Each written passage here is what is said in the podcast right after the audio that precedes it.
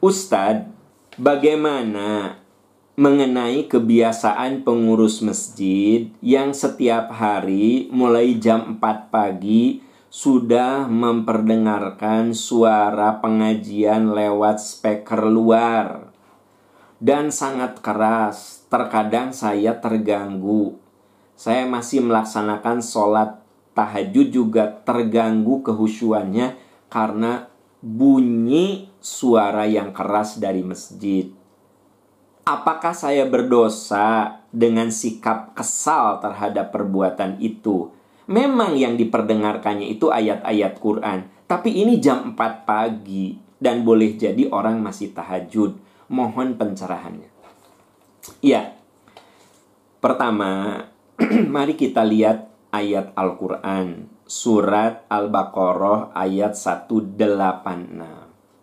Wa idza sa'alaka ibadi anni fa inni qarib ujibu da'watad da'i idza da'ani falyastajibu li wal yu'minu bila allahum yarshudun. Bila hambaku bertanya tentang aku, katakan aku dekat. Aku dekat. Uji budak watadai, aku akan mengabulkan doa orang yang minta kepadaku. Falyastajibuli, mereka memenuhi panggilanku waliyuk minubi mereka mengimaniku la'allahum yarsyudun. Semoga mereka selalu mendapatkan petunjuk. Ini ada di surat Al-Baqarah 186 di situ ada beberapa kata kunci. Pertama fa inni qarib. Aku itu dekat. Sahabat tercinta Allah itu dekat. Karena Allah itu dekat tidak perlu pakai speaker luar. Tidak perlu teriak-teriak. Bahkan di dalam surat Al-A'raf ada ungkapan ayat yang begitu indah. Ud'u rabbakum tadorru'an wa khufyatan innahu la yuhibbul mu'tadin. Berdoalah kamu kepada Allah. Ya. Rabbakum kepada Tuhanmu. Tadorru'an dengan rendah hati. Wa dan suara lembut. Jadi dua ayat itu menunjukkan kita-kita ini dalam berdoa, dalam baca Quran tidak perlu keras-keras. Sekarang kalau Anda jadi pengurus masjid untuk apa? Memutar kaset, memutar CD, dikeluarkan suara keluar sampai satu RW mendengar. Memang benar yang Anda keluarkan itu ngaji. Tapi masalahnya untuk apa? Ya Pak Am itu syiar. Kan syiar itu dengan azan nanti. Kalau mau, Anda azan awal. Azan. Lalu nanti azan subuh. Itu kan yang dicontohkan oleh Rasul. Bukan muter kaset, muter CD, diperdengarkan ke satu RW ya baca ayat-ayat Quran lah jangan asal melakukan. Ini syiar ya. Biar di RW kita ini terasa islami bukan islami justru itu tidak islami. Yang namanya islami itu kan sesuai dengan aturan Islam. Justru dengan Anda memutar uh, kaset atau CD dengan suara yang memekakkan telinga satu RW bisa mendengar justru itu bukan dari ajaran Islam itu bukan syiar Islam. Ya, bukan Islami. Yang namanya Islami itu Anda adzan awal. Ya. Jam 4 adzan awal. Silahkan adzan awal. Nanti pas adzan subuh Anda adzan. Selesai. Ya. Itu yang namanya Islami. Bukannya ngeganggu orang. Ya. Nah, saya yakin ada orang yang tidak suka dengan jawaban saya. Termasuk juga saya tidak mengerti ini Jumatan ini. Ya ada di sejumlah kantor pemerintah. Saya mau khutbah Jumat, kok diperdengarkan gitu? Bacaan Quran memang yang macanya orang, ya, ustadz baca.